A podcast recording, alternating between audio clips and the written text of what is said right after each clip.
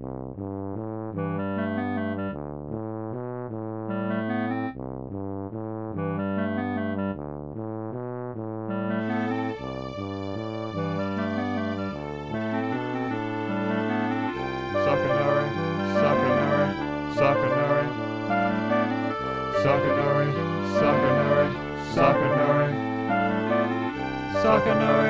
Soccernory, Soccernory. Suckanary. Settle in, children, for another episode of Soccernory. Welcome back, everyone, to a lovely episode of Soccernory. I'm ah, ready. That's what you do every episode. you cut it normally. Yeah, that's true. We've got a nice story for you this week from Andrew Ward's Soccer Stra- Soccer's Strangest Matches. Uh, this is an episode called Strike Tactics in the Dressing Room. Oh, this sounds controversial. Does, doesn't it? Walsall, December 1894. The same as the last episode. There's a lot of Midlands-based stories. There well. is. the most interesting teams. well, it's the most interesting region of the world, isn't it? the Midlands of Birmingham. It's just got the most teams. it's got the most boring people, or the most like annoyed people. So that's usually what gets a good story in it. It was a precarious season for Walsall Town Swifts. Crowds were small, income minimal, and the players were fed up with not being paid, as you would be.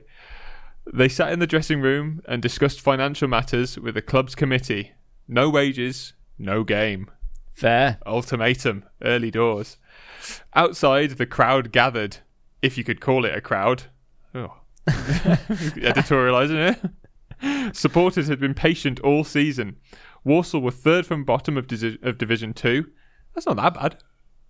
That That means there's two worse teams than them in the league. yeah. Is is is that even relegation? D- is know. it three teams? I don't know. I don't know if they even was relegation in those days. Whether they just Yeah. pick teams to go up and down. I don't know. you, you, and you. Yeah. You're going down. Up you go. uh, Walsall were third from bottom of Division 2, and now they needed an even more patience. Kick-off time came and went. Oh, so this is on match day. I don't think that was clear, was it? So they- they've just they've sat in the dressing room and decided we're not going out. Right. Basically, Yeah. on match day, Walsall's opponents, Newcastle United, stayed in the dressing room and waited, listening to the hail and sleet beating down on the roof. I mean, that's just sound thinking, isn't it? Like, Yeah, we're not going to go out in it. no.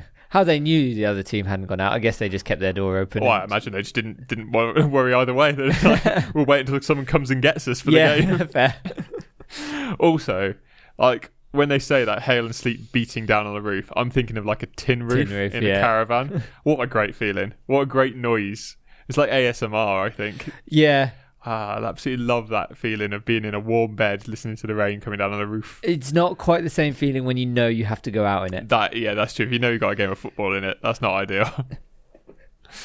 the matter was resolved to some degree, and the game started 20 minutes late.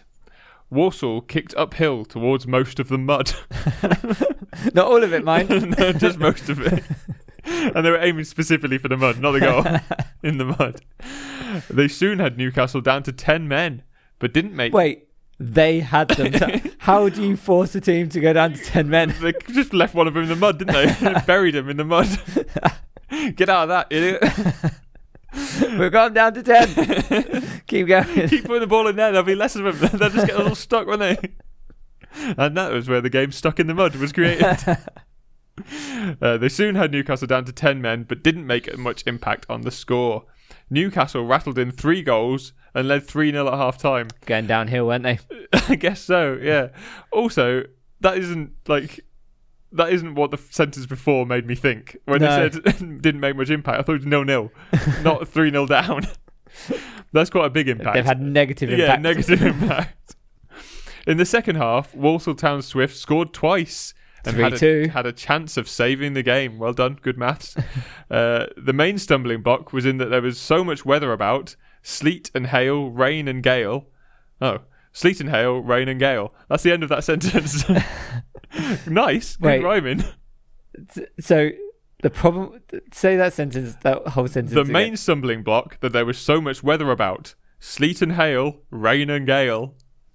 And therefore Nope, no more. That's the end of the sentence. I was tricked by that too.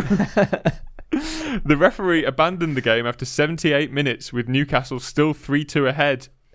onto a winner here also. The Football League later, res- re- later ruled that the result should stand, even though Walsall were pressing for an equaliser when the referee made his decision not to proceed. That doesn't seem right to me. I do not agree with that decision. Particularly if it is so uphill, downhill, Yeah. mud, no mud. Newcastle, no mud. The mud was obviously a massive advantage. Like the ball just stopped in it rather than going in the Yeah. goal. the next Monday, Walsall sacked five of their first team players. Oh, The others were asked to play for expenses plus a pittance until the club hit better times. Somehow, the club tottered on until the end of the season when they lost their Football League status to Loughborough Town. So, a sad story, a sad end to a sad story. Good night, children.